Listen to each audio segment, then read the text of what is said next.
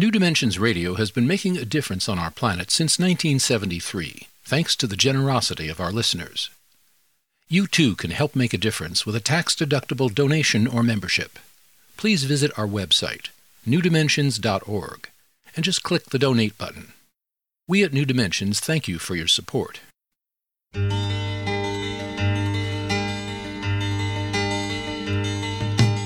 It is only through a change in human consciousness that the world will be transformed. The personal and the planetary are connected. As we expand our awareness of mind, body, psyche, and spirit, and bring that awareness actively into the world, so also will the world be changed. This is our quest as we explore new dimensions.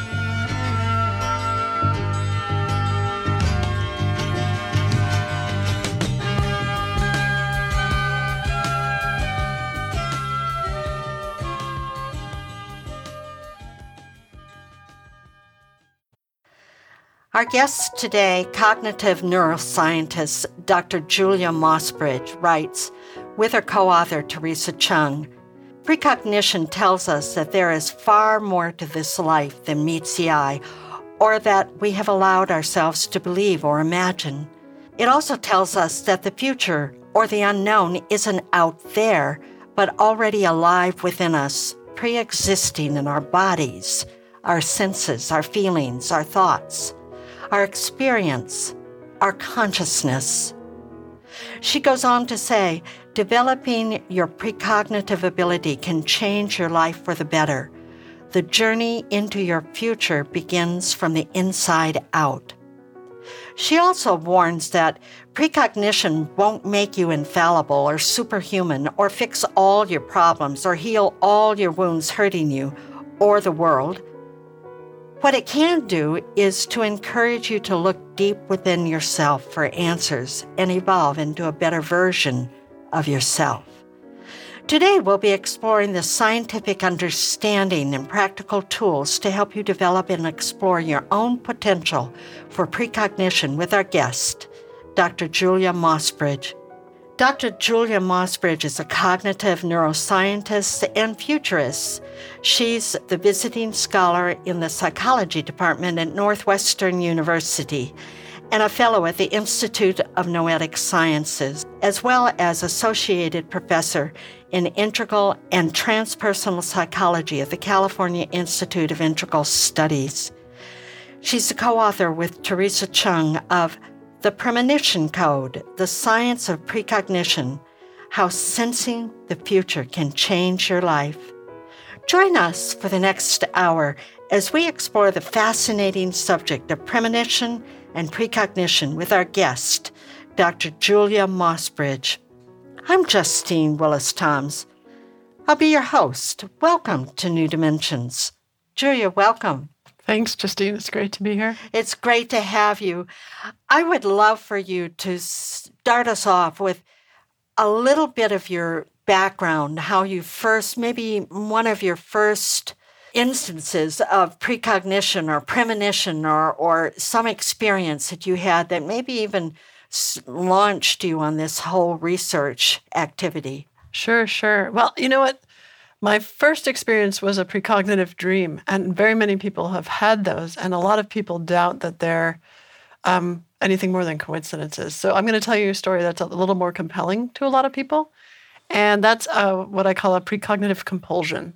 So a precognitive compulsion is you. It's it's as if you have a, a drive to do something, but you don't know why it is. And then later you say, wow, it's really good I had that drive to do something because um, this other thing happened. So you'll understand when I tell this story. So um, let's see, I think I was doing dishes and I was talking with um, my boyfriend at the time. Now he's my husband. And um, my son came home from school.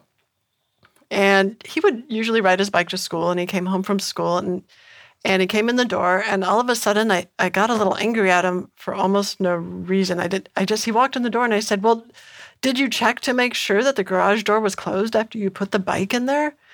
And he looked at me like, What's your problem? I just got home from school. I'm exhausted, you know.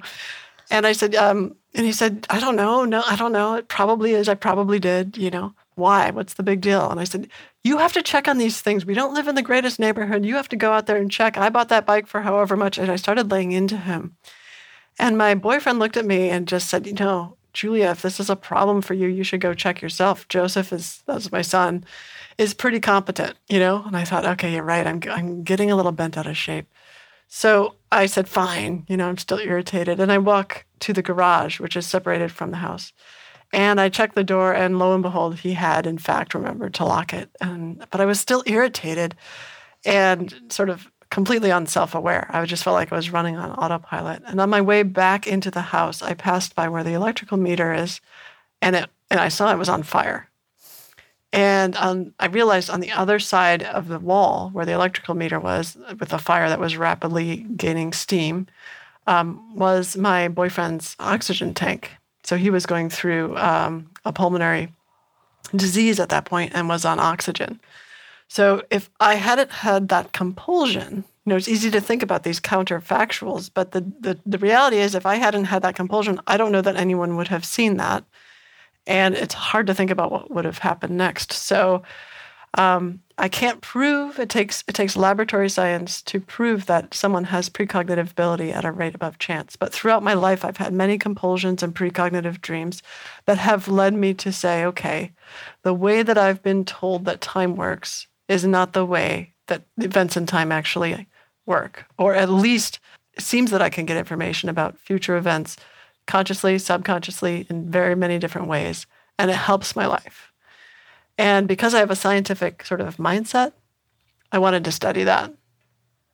So there you go. Oh, wonderful, wonderful way of introducing this whole idea of precognition or premonition. So, what is the difference between the two? Yeah. So the book is called The Premonition Code. And, and we wanted that title because most people have heard of premonitions. It's a feeling, it's an experience. Premonition comes from pre before uh, to warn. So warning before. And now people use it for positive things as well, like a premonition, I'm going to win an award or something fun, right? And the code part is trying to break it down into what does it mean? What are the, what's the science of it? What's the practice of it? So that's really the essence of what we're trying to do, trying to create a, a movement around everyday people in the world, many more people knowing that precognition, which is the scientific term for premonition, that precognition is normal, it's scientifically supported, it's common. It's one of the most common experiences that's unexplained, and it's okay. It's not going to hurt you, and there's ways to deal with it in a positive way and so, in fact, we invent something with the book and with the website that we call positive precogs. And I'm really excited about that term because some people do have fear about these things and they think it's evil or the devil's work or something. And I want to say anything can be used for positive or negative ends. But if you decide you're a positive precog or something like it, it means you're actually thinking about how do I responsibly use this skill? How do I develop the skill in a way that works for me in my life, for my family, and for the community? So I want you to say something more about positive precogs. Sure.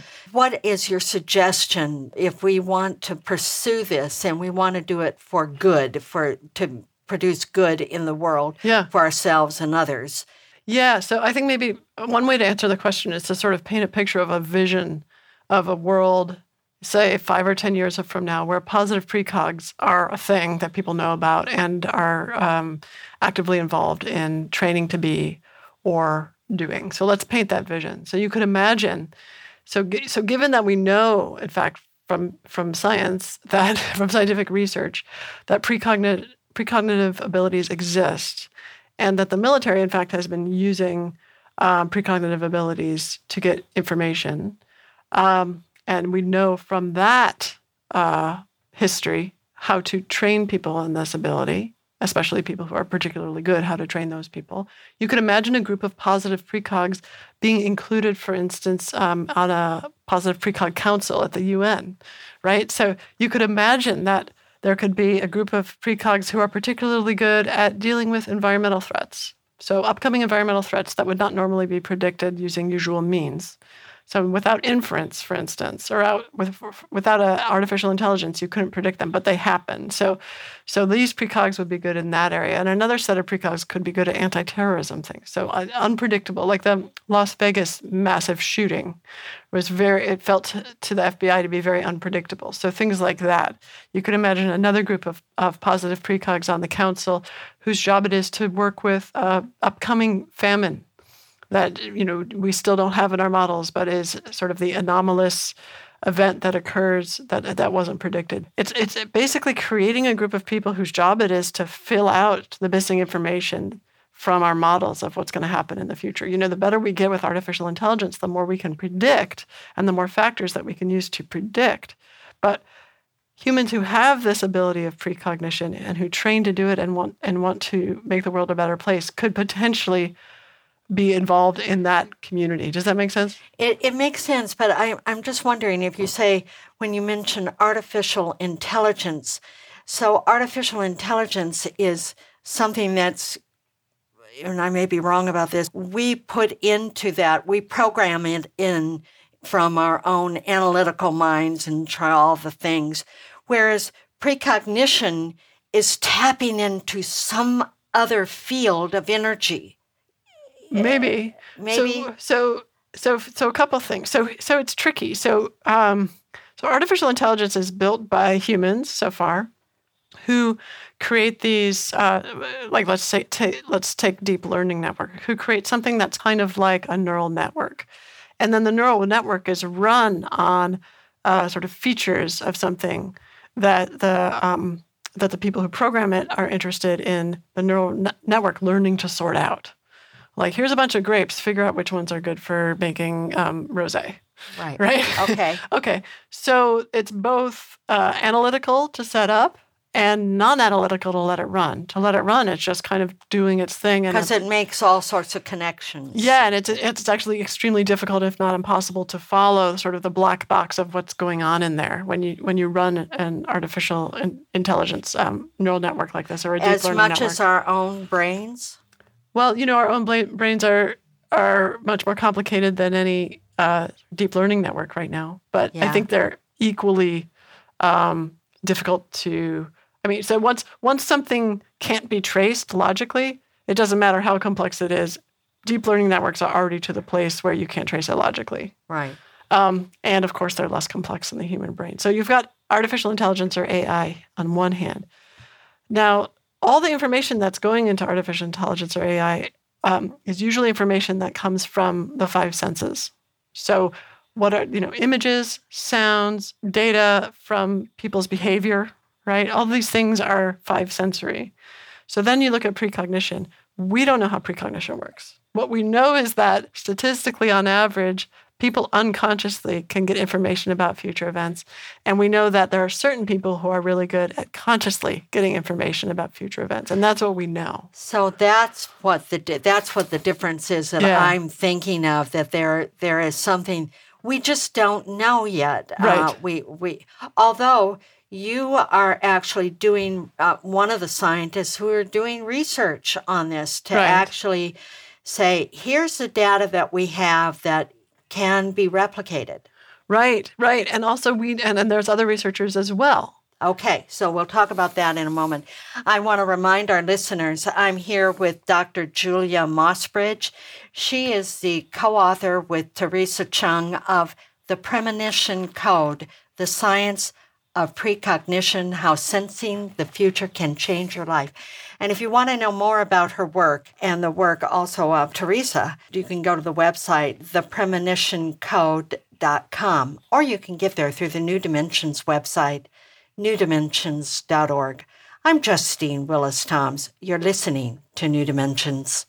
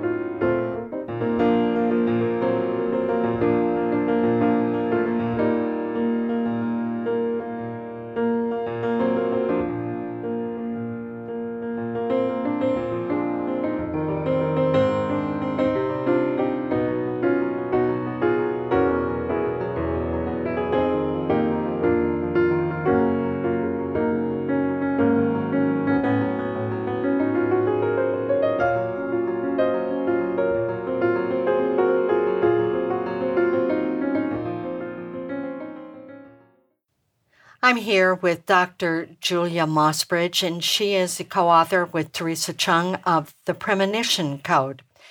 And we're talking about the scientific data that you've collected and that you're not the only scientist that is working on this. So, if you could just briefly say who else is working on it or how big is that group? Yeah, so there's um, there's people I can name and there's people I can't name. So the people I can name are people like Dean Radin at the Institute of Noetic Sciences, Arnaud Delorme at the same location. You've got Marc Wittmann over at the thing I can't pronounce in Germany, like the Institute for something and something, IGPP in, in Freiburg, Germany. Um, you have folks like Caroline Watt, who studies precognitive uh, dreaming. She is the chair of the Koestler Parapsychology Unit um, at a uh, university in the UK. So, in other words, there are quite a few worldwide, and you're you're yeah. you're talking to one another, right? Oh yeah, we yeah. talk to one another at meetings yeah. um, every year or every other year. I know that our listeners would love to hear about, you know, um, are some of us more predisposed to being precognitive or, or others? Are there personality types that do better with this than others? Yeah, I love that question. Um, so the answer is sort of yes and no. And the reason it's yes and no is because we're very early. With every question that comes with precognition, that is not just does it exist scientifically, um, the answer is always here's what we know so far, but there's so much more to learn because so much effort has been put into trying to prove that precognition is real, that understanding the mechanism and understanding sort of so sort of the, some of the peculiarities, um, it just hasn't really been fully done. So what I'll tell you about are personality traits or things that you can do to be uh, more precognitive. And when I say this, I don't mean um, these are not what I'm saying. Um, what I'm saying is not based on studies of people who believe more in precognition if they have these personality traits, although those studies exist. What I'm going to talk about are people who perform better on actual rigorous controlled scientific experiments that test for precognition and how those correlate, how the performance correlates with personality type and activities. So a couple right off the bat that have been replicated um, the personality traits of openness and extroversion seem to correlate positively with skill on precognitive tasks. So, openness is a personality trait that's about how open are you to new experiences? How willing are you to consider different points of view? These kind of things.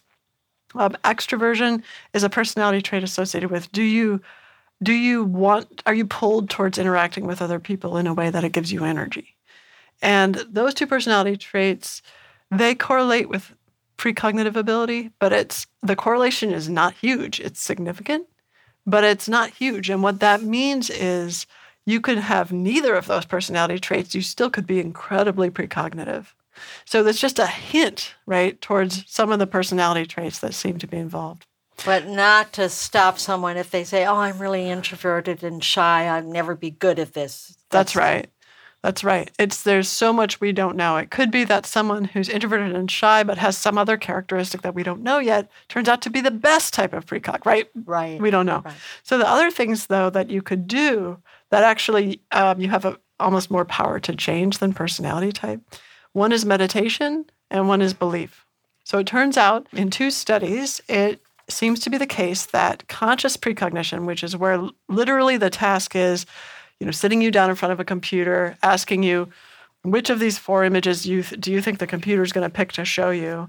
And then you pick one, and then the random number generator independently decides which to show you, and it appears. In that kind of precognition, conscious precognition task, um, meditators, long term meditators, seem to, to have a significant edge over people who haven't meditated. Wasn't there uh, some sort of study done with Tibetan monks? That's the one I'm referring to. And there were two studies.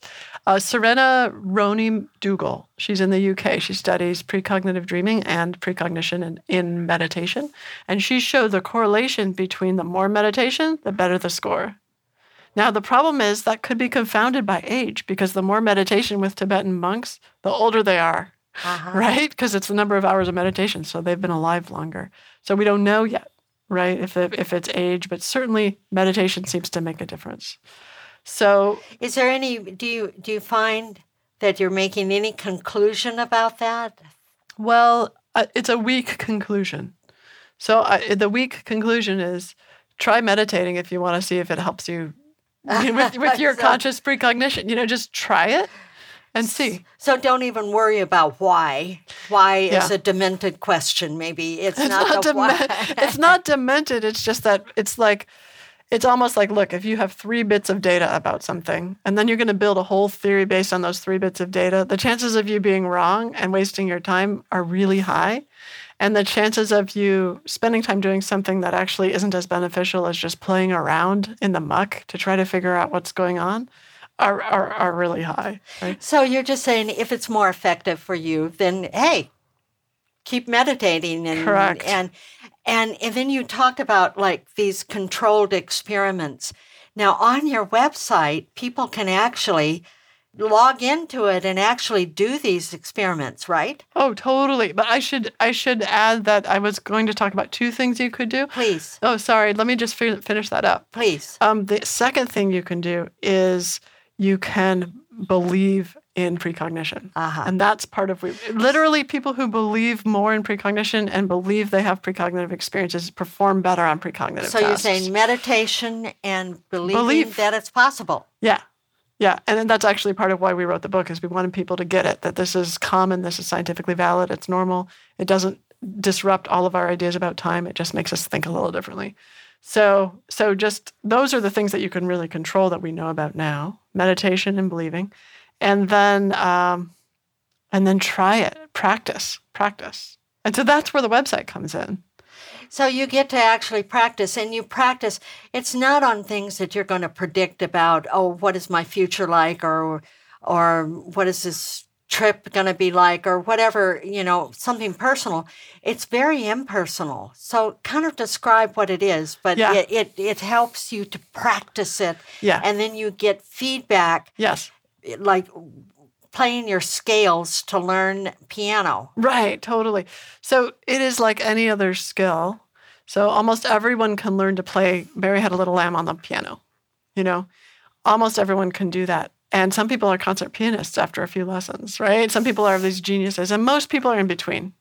So my guess is most people listening, and certainly including myself, are in between those two poles with precognition. And so what the what the website is about is about giving people on the what we call the positive precog training page. We give people the chance to over and over again for free, as many times as you want, to test your ability on something that's not earth shattering. It's not should I marry this person or not? You know, should I take this job or not? It's what is the what are the contents of the picture that's about to be shown to me? And all of the pictures, none of them are violent and none of them are sexual. So it's benign. Um, it's a benign question, but it's also a hard question, right? If, if all of all the pictures that might exist in the world, and we have more than 500 in the database, which is the one that is about to be shown to me? Even if you know all 500 pictures, you still have a one in 500 chance, right? Of, of being able to correctly describe the picture that you're going to be shown. Um, so the way it works is uh, on the website, uh, we take everyone through this what we call the six steps of controlled precognition, and those include things like making this handshake between your conscious mind and your higher self, or or your superconscious. Do you want to? Yeah, just say something a little more about that. The first step is a handshake. Yeah.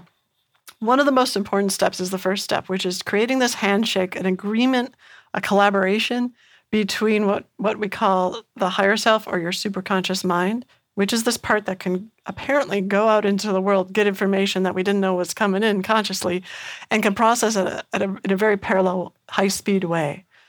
And the other part of the handshake is from your conscious mind, your sort of your what we think of our, as ourselves or our egos.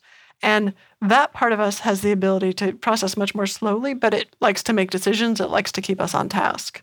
So those two need to do their jobs. Neither one is wrong, but we need to create an agreement between them. And and the one that second one is is more analytical. It it uses our senses, our touch, taste, smell, that sort of thing. And whereas the other one comes from another place. This the Yeah, I mean the yeah. superconscious can also integrate information from touch, taste, smell, etc. And it seems to be getting information from the future, or at least that's my interpretation of what's going on. So it's, and I know that some physicists would say that there is no linear time. Time can go forward and backward and every which way. Then we're going to get into time in a little bit, so I don't want to get into that, but right now. But all right, so the first thing you log into the website, the first thing is to have that handshake, to have this collaboration between these two parts of ourselves. That's right. And And, that's part of the original process of what I call mental preparation, physical preparation, and emotional preparation. So that's all detailed in the book, and also shorthand for it is on the website. yes. And then you go through several steps getting yourself ready, and they're kind of boring to describe. They're a little technical. Right. Drawing a squiggly line, writing Yeah. down an eight digit number that represents the target, you know, on a piece of paper. And then comes what the But big you hold our hand at going oh, through Oh, yeah, that, sure. so we know. Okay, now I write down a eight-digit number and I make it up, and okay, Yeah, and I have a piece of paper and a pen and yeah, so yeah, forth. Okay, yeah, exactly. And then comes the the the really important part, which is the learn and discern part. And the learn and discern step is about getting yourself. This is where you're really actively using that collaboration between your superconscious and your conscious mind. Now, just so you know, a, little aside, when I talk about that, no, there's no way to test whether this is actually your superconscious and your conscious mind. this is a metaphor for what's going on. Okay? Okay. But metaphors work. So this is where you're using that collaboration. You're what you do is you write down your eight digit number, you draw a little picture that that comes to your mind that you're basically channeling from your superconscious, and you start to sense into the picture what what words and images are in there. And you're basically describing an element of the photo that you're going to see. And then when you're done with that, you make a new page and you do that again. And it's actually kind of a technical process. And um, it also feels really good. It feels like when I'm really doing well on, in my own controlled precognition practice, um, I can hear my conscious mind start to rebel. And I know I'm doing well. I know I've almost got the target when it says, This doesn't make any sense. I don't know where this is coming from. Well, of course, it doesn't know where any of it's coming from, right? So I don't know where it's coming from. And I think, Oh, good, I'm on the right track. Okay. And so right. then when you feel like you're done, you basically decide you're done, you get out of there, um, and you go on to this phase that's more analytical. And that's when in the website we show you two graphs. And each graph is uh, now what has happened is a random number generator has picked two pictures out of the 500 or more pictures. So now your chances of getting it correct are, to, are now to 50 50. yes. And these two graphs are representing all the elements in the pictures. So let's say one graph says there's animals or people, and there's also water, and the other graph says there's human made structures, but nothing else. So you have to choose. These graphs are mutually exclusive. We don't have human made structures versus human made structures. It's always Okay, something that's different. something that's different between them so that you can then go into your session back into your papers and you look do i have lots of animals and Right. humans or do i have structures Okay, now we're sitting on the edge of our seats, and I have to remind our listeners I'm here with Dr. Julia Mossbridge, and she is a co author with Theresa Cheung of The Premonition Code The Science of Precognition How Sensing the Future Can Change Your Life. And the website she's talking about right now is thepremonitioncode.com. Or you can get there through the New Dimensions website, newdimensions.org. I'm Justine Willis Toms. You're listening to New Dimensions.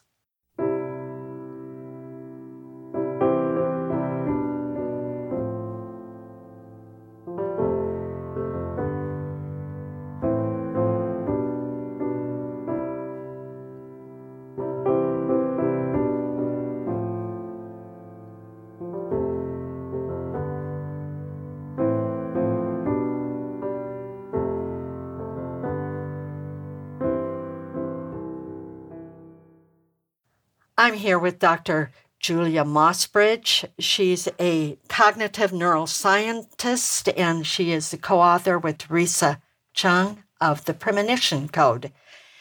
And we're talking about this, this place on your website where you can actually practice this. So we're at the very point where, where here you're, you've, you've got this two choices of two, two graphs and now you're going back over your notes to kind of look at what?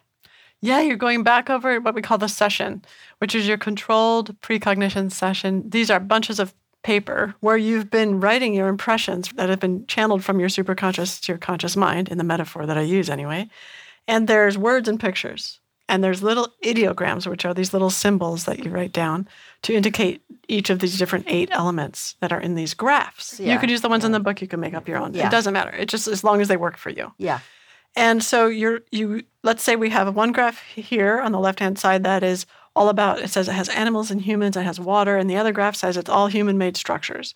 So you have to go through and you have to analytically say how much of this session represents something that seems like animal or human or feels like it intuitively animal or human, and how much feels like, uh, if any, feel like a structure, right? And so you maybe you choose the animal human, and maybe you just also felt a little bit of water, you know. So remember, when you were doing the session, you didn't know what the choices were, right?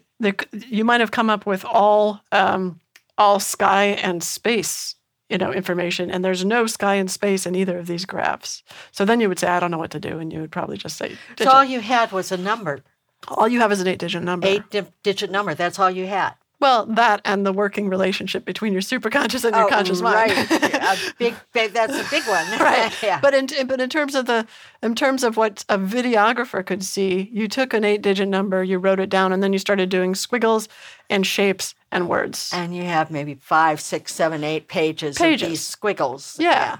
So now you go over and you decide, okay, fine, I'm going to choose one of these, and you, let's say you choose the animal human one, and then the website put, puts a pop up window and says, you know, are you sure? And then you say, yes, I'm sure, and then it's going to choose randomly one of the two photos that have been represented by the graphs to show you as the correct image. And so it shows you a photo and it says you're either correct or not. And then the most important step of this whole process is learning from that. So if you're incorrect, it's extremely valuable to look back over your session. And it turns out to be a picture of a, a machine, right? So that's all human made structures. So you didn't you didn't win. You didn't you weren't correct with your animal human and water thing. So you have to look at that and say, okay, now how did I get this wrong? Was I just completely off base or were there elements that I misinterpreted? And it's the being wrong, which is so important for the learning process. So there you you so you you don't get depressed because you're wrong. You use it and you just keep keep learning. It's like making a mistake on your scales that you were playing. You just go back and you kind of do it again. Yeah, and you not only learn about how to do it right, but you also learn about yourself. And Yes. this is the piece that I love Yeah. about this practice is it becomes almost a mystical or a self-help practice where you start to go like there's a thing that I just love that I just recently discovered which is that just before something important comes out, I write the word yellow. And I always thought that I knew that that was true, but just recently I was talking with someone and I realized, "Oh, it's like a highlighter. It's a joke." Ah, It's a it's a joke from my superconscious like as saying, "Look, here's a highlighter pen." your superconscious used a metaphor. Yeah. It gave you a metaphor. It said yellow, Right? highlight, Yellow highlight. highlighter. I love it. Joseph Campbell would love it. Yeah. Yeah. great. And so you learn these funny things about yourself that are just they're delightful and you get connected to yourself over time. It's like you you get a feeling that your future self is trying to give you some information in some kind of way that you have to interpret and it's a fun game. Uh, It just sounds wonderful. And so now, how does this translate then? After, I mean, how often do, would you suggest you go? Uh, one would go onto the website and practice this, or or use this tool. So, so a couple things about that. First of all, we have a practice version and a test version, and the difference is the practice version is you, it doesn't go into your official score. Some people are competing for the Hall of Fame on the website. They need to do once they're ready with practice and they have the have the drill down. They need to do test trials, and that it makes them eligible for the Hall of Fame after a while. But um, And is that recorded then in some sort of database? yeah, yeah. So that that you're keeping track of that part, Mm-hmm. and that that helps with your research. Uh, yeah, that's the whole thing. Yeah. For me, Yeah, that's the big payoff. Besides helping people understand how awesome But those is. of us that would just do it as as not the test one, but just practice, Yeah. that's not recorded, and we just are doing it for ourselves. Well, we're uh, certainly going to record it, but we're not. You're not eligible for the Hall of Fame, and we won't. right. We won't write papers okay. about it. We'll just All look right. at it because it's Yeah. interesting, right? Okay. All right. So, the other thing that that it's important to say about this is that everyone has a different rate at which they should be doing this, and so it's it's actually we put a warning in the book. We put a warning on the website because if you're mentally unstable at all, or if you have any kind of family history of mental illness, you have to be careful that you don't get kind of delusional because it will be the case that at some point you will sketch out something that very much looks like the picture you see. And as you go on, that will happen more and more. And it really changes your perspective. And if you start to think, oh, I'm omniscient, I can predict the future all the time, or oh, I'm God, um, this can really mess you up, not only in your controlled precognition practice, but who cares? It can mess you up in your life, right? Yeah. So you have to be careful and notice. You know, am I going on obsessively? Has it become like a gambling addiction? It can to people. I can see that. Yeah. I can see that. So there, there is that warning, and you would suggest that then you would s- stop doing that, Yeah. and you would go find a therapist you really trust, and, Yeah. and work with whatever the, that issue is, or whatever issues you might have, That's right. and Come back when you're come ready. back if it's safe. Or, Yeah. or don't come back. Yeah, you know? exactly, Yeah. exactly. Yeah. So um, that's that's all really exciting and fun. Now, how does that? How could that? After we've been doing that for a while, let's say we check in once a week and then maybe twice a week if that feels comfortable, and we just kind of go with what feels comfortable. Yeah, then maybe once a day or a couple times a okay, day. you Yeah, know, so whatever's comfortable. Whatever is comfortable and not obsessive yeah, and not getting like tracked out like oh i won or didn't win and get depressed about not winning or Yeah. whatever no you're learning learning learning right. So what about translating any of that into our lives Yes. Okay, so here's the cool thing. Both people who are extremely good at precognition spontaneously already in their lives, and in fact, that group of people often contacts me and says, What can I do to get this under control because it's actually uncomfortable? Ah. Right? Both that group of people and people who don't have those experiences at all, both of them, I propose, although I haven't tested this, I propose can have a better experience by controlling their precognition practice, sitting down at a certain time of day, doing this. I think that that gives the mind an ability to sort of center this information that's coming in. so you're saying this is my time out for this and other than that i'm not going to th- just don't don't bother me with this stuff uh, super consciousness or whatever just i'm i'm not we're not shaking hands here Well, We're- as a first step, as a first Yeah. step to getting this under control and making yourself feel comfortable with it and not creepy about it if you feel creepy. Yeah, so if you start to feel comfortable on the website and you feel like you have a good score and you feel like um, your ability, the feedback is showing you that your ability is decent, there's a couple things you might want to do. So one is one is you could become a consultant that uses this ability for corporations or organizations that are trying to mitigate future possibilities. So many people are already doing that. Um, the other is that for yourself, you can, for your own life, you can use this ability uh, kind of like this. You could write a bunch of questions on pieces of paper about your life. You can put them in a hat, and then you draw uh, draw a question only after you've done one of these things. So it's like I do my whole session, I don't know what question I'm answering, and then I draw a question out of the hat and I see what question I was answering. right Now, the reason that sounds so backwards and strange and too complicated, and why don't you just sit down and write out the answer, is because we are so immersed in our own lives. It's extremely hard to let that information come through if you already know what the question is. So it's like a trick to get your conscious mind to kind of let go. to let go, get out of the way. And Yeah. I'm just I'm just looking up like a, a brief exercise, your best future choice, Oh, which is yeah. right in the book. And and this is where you give a whole way of doing this practice that you're you're actually asking maybe several questions and then how to how to work with that with a friend. Yeah. And uh, that was really very helpful. So Good. that's right in the book. Yeah. Uh, yeah. I love that exercise. Yeah, that that's a that's a good one.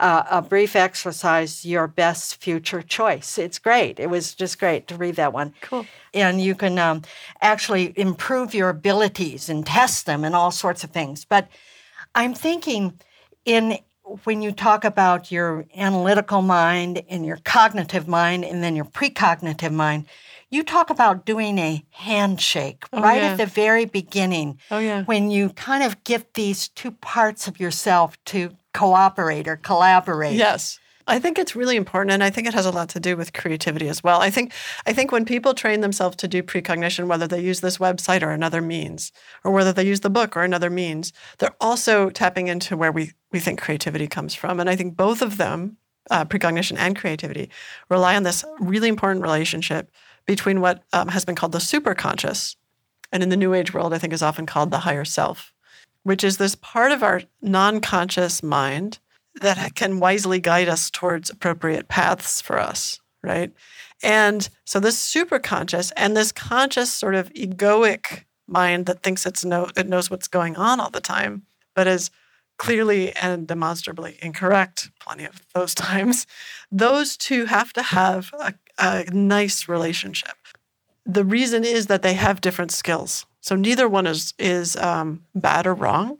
But the superconscious has the skill of processing in a parallel processing way, a lot of information, and then coming up with some information that you wouldn't normally in your conscious mind necessarily know.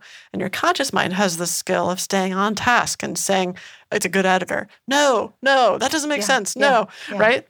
And so those two pieces or need to fills in the blank. Fills in the blank. Right. Right. I, I see something red, it's round. Oh, it's an apple. Instead of yeah. it's red, it's oh, round. it's, it's, maybe a red balloon. It could be a mm. sphere of, you know, jello that's red and we don't know, right? So so leaving things open is sort of the the job of the superconscious, getting all sorts of associations, and the job of the conscious mind is is closing and saying, you know, this, this is what's happening. It likes to tell stories, it likes to come to a conclusion. But both of those things are necessary for both creativity and precognition. And the handshake is just something I invented because people need to get it that these two things are important. You don't dismiss one or the other, they work together. And the handshake is to say, superconscious, I will do my job.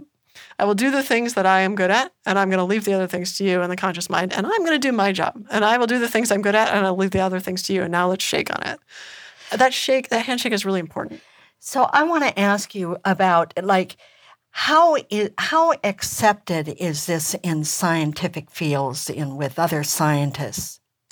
Well, it depends. So the, so the overall yeah. answer is um, a lot of scientists are think it's pretty sketchy. Yeah. So that's that's sort of the overall answer.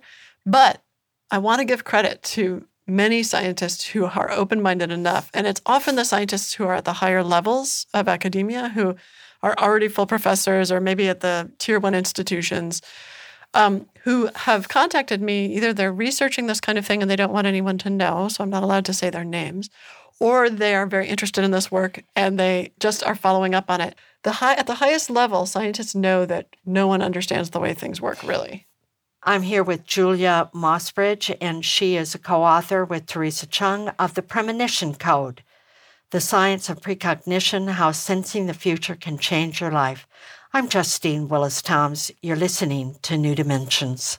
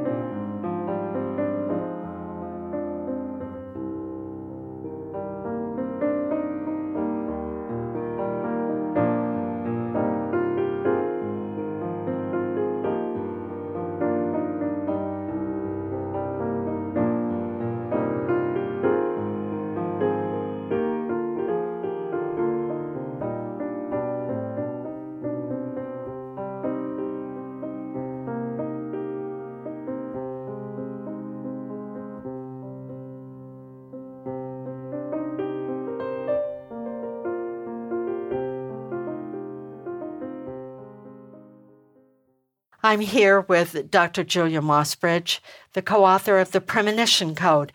And Julia, I would love to talk about time. I know that Me too. oh, goody, goody. Uh, because it's such a fascinating subject, and I know that you've been studying it. And tell us about what are you finding out about time, and what should we know about time? Well, I, I've studied time in the nervous, or I shouldn't say time, let's say how events are processed in the nervous system over time. Let's call it that. And how events are pro- processed in perception over time. So I've been studying that for about a decade. And um, what I have learned from my own experiments and those of others is that when people talk about time, they're talking about different things. Ah. There's, like, there's probably like 20 different ideas about what time is when people think that they're agreeing. And so there's the order of things. So A comes before B. So that's something that people say that's what they mean by time. And other people say it's the duration of something. How long have we been talking here together? Some people say it is a physical uh, property of the universe. So time is somehow out there and exists um, independent of people who perceive events in time. And some people say that's hogwash, and um, it's only humans or ho- only peop- only conscious beings, let's say, who experience time or any events in time. Uh, so those are sort of So, like maybe animals don't experience time. well, some people Say they do. yeah, right. I mean, so like, how are we going to know? So what it comes Yeah. down to is because I'm an empiricist, I'm not a philosopher, I'm not a theoretical scientist in any way. I'm an empiricist. I want to do an experiment that says, well, how are we going to figure this out? And so you can do some experiments about time perception, and those are the kind of things I've been involved with and have done, worked with other people on. And you can do experiments in the physics of time, and I've just started doing those kind of experiments.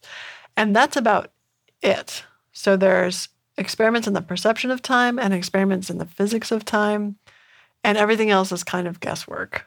So I kind of, I, I shouldn't say kind of, I do, I live in the world of empiricism where those are my choices if I want to learn more. And so what I've learned from those choices is that um, the brain has many, many clocks and they're not all synchronized. ah, So we are we're having a we're working our conscious the processes that are in our mind that produce conscious experience or that are related to conscious experience if you if you, if you want to be agnostic about the direction of that kind of causality between the brain and the mind which I do those processes are working all the time to try to present a story to us that is the best possible story of all the inputs it's getting. So that combines something sensible about what's going on in the auditory system with something sensible about what's going on in the visual system and also in the somatosensory system, what we're feeling. And it's creating a story that integrates those. But it's doing a lot of work to do that. It's not like there's one clock and then when information comes in, it gets stamped. You know, this is the time it came in. We're better present it to consciousness at this. No, it is a reconstruction of reality. And you can see that through experiments uh, like those that I've done and that other people have done, showing that there's these illusions where, for instance, there was one, uh, an article that just came out from Caltech about one of these illusions called the rabbit illusion, where you can show, for instance, um, two flashes of light, but if you offer three sounds that uh, beep, beep, beep, and the first and the last are correlated at the same time, are given at the same time as the flash, you'll think you saw, you'll create three flashes. You'll swear that you saw three flashes because at the end and at the beginning, the brain has decided, okay, what's going on here is there's a flash that comes with a beep. So when that one time in the middle where I didn't see a flash, that was probably a mistake. So I'm going to make a flash, and you retroactively So you make it up. You make it up. So it presents to the conscious mind. Here's the most comprehensible story that I can think of. It's wrong, but it's the most comprehensible story. So we're doing that all the time. all the time. yeah. And this is what makes it so difficult to really communicate with one another because we're we're making things up All from our own experience. Yeah. It's just crazy making. It is. But I know that you could say something about time travel. sure. So let's talk about time travel. I mean that like gets real sci-fi, but but I, but- I yeah, I used to get so mad when I was a kid and a budding scientist because I thought now the most sensible thing that every scientist should be working on in the world is a time machine. Because you know, who cares about cancer? Who cares about anything else? Because if you build a time machine, you can go back and solve all that. Anything that you neglected, you can go back and fix. So do the time machine first and then fix all the world's problems. And we have all sorts of uh, TV series and movies all about this. It's so fascinating and, and they're very popular. yeah, and and I've watched them all. Yeah, me too. And I can I can say that what I think is most likely is that we will recognize that um, informational time travel or mental time travel is uh, the first kind of time travel that we will invent, and that you could count, for instance, precognition as mental time travel or informational time travel because, because you're going in the future, a future you're precog of a future event or maybe you're also going back to can you change the past? Right. This is a great question. So once you start thinking that way, you start to think now, wait a minute, um, is this a receptive sort of sensory process where I'm getting information from the future? Or is my future self actively like a motor process sending information back in time? And the answer is question mark. And is there any difference between those two? If you start thinking time symmetrically, where a particular, if you think of dropping a water in a very um, still pond, you'll see ripples go out in all directions. Now, our conscious mind wants it to be that there, we're only going to look in one direction at those ripples. But based on the information that we know, at least scientifically, about precognition, it appears that our unconscious minds are looking in both directions. So it's possible that the physical world, and I would say this is my hypothesis that I cannot prove or even test, but nonetheless, I work on the hypothesis that the physical world might be time symmetric. And there's evidence from physics that that might be the case. But that the mental world, in terms of conscious awareness, is time asymmetric, which means information seems to be going, events seem to be moving in only one direction. Well, that takes me to a quote in your book that you use, and you have several really great quotes. And this is from the Oxford Handbook of Philosophy of Time by Ludwig Boltzmann, and he says, For the universe, the two directions of time are indistinguishable, just as in space there is no up and down. Right. Right. So that so eh, so on some level, and maybe quantum level, there is no future or past. It's indistinguishable. Yeah, yeah. And when you say the quantum level, I mean, it's interesting. If you read about the transactional interpretation of quantum mechanics, especially Ruth Kastner's work at the University of Maryland.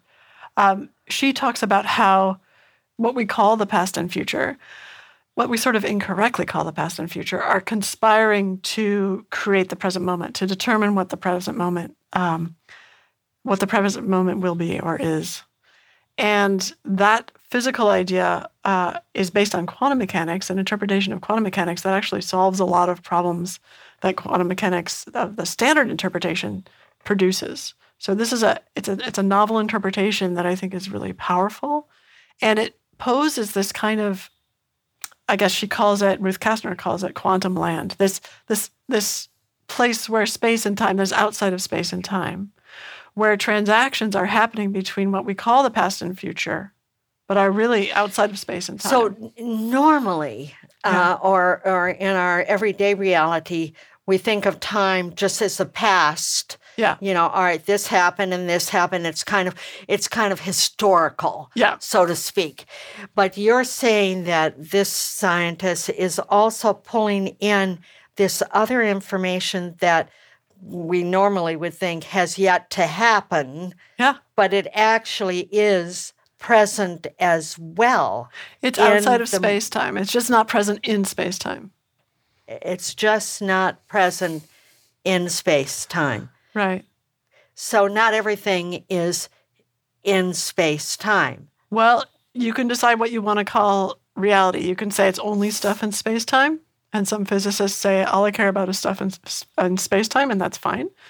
Um, and you could say it's everything, which includes things outside of space time. So it depends on how you want to define reality. So there could be multiple realities. You know, I mean, it just opens up everything. it, does, it just does.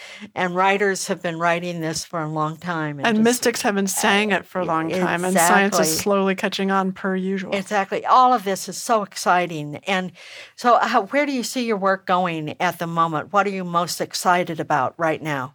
What I'm most excited about is training uh, positive precogs, creating a movement of positive precogs in the world and combining that with artificial intelligence to create a situation where our world is drawing on all of our abilities and is not afraid to use our extended minds to function and to live better lives. Oh, that's really exciting. And then this is where people can really tap into the website. And, and on the website, there is a community forum where people can really connect with one another. And I also want to say on the website that it's a place, as we've kind of demonstrated in a little bit, that you can test and develop your own precognitive abilities with these controlled precognition practices. It also has links to relevant research.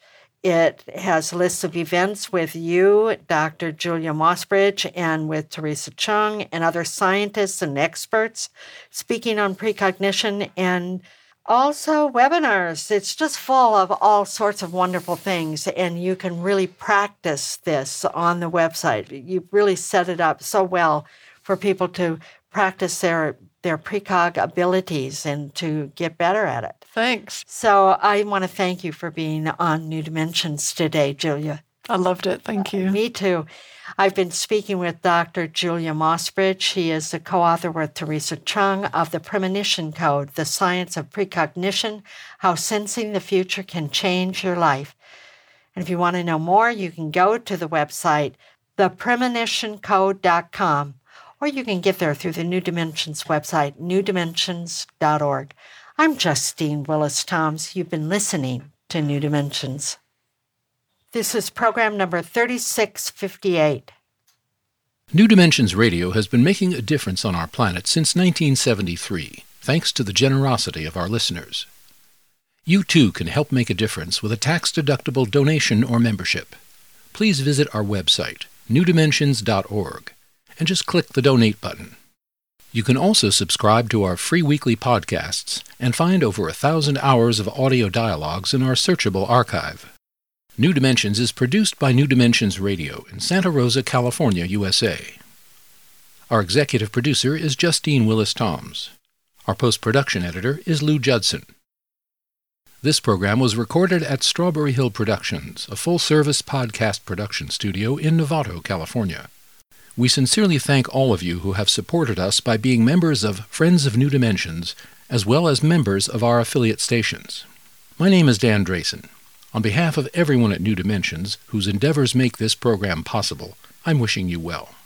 New Dimensions Radio is an independent producer supported by listener contributions. To find out more about the program you've just heard, to subscribe to our free weekly newsletter and our New Dimensions and New Dimensions Cafe podcasts, and to access thousands of other programs in the New Dimensions archive, please visit our website, newdimensions.org. That's newdimensions.org. Or call us at 707 468 5215. That's 707 468 5215. Please join us next time as we explore New Dimensions.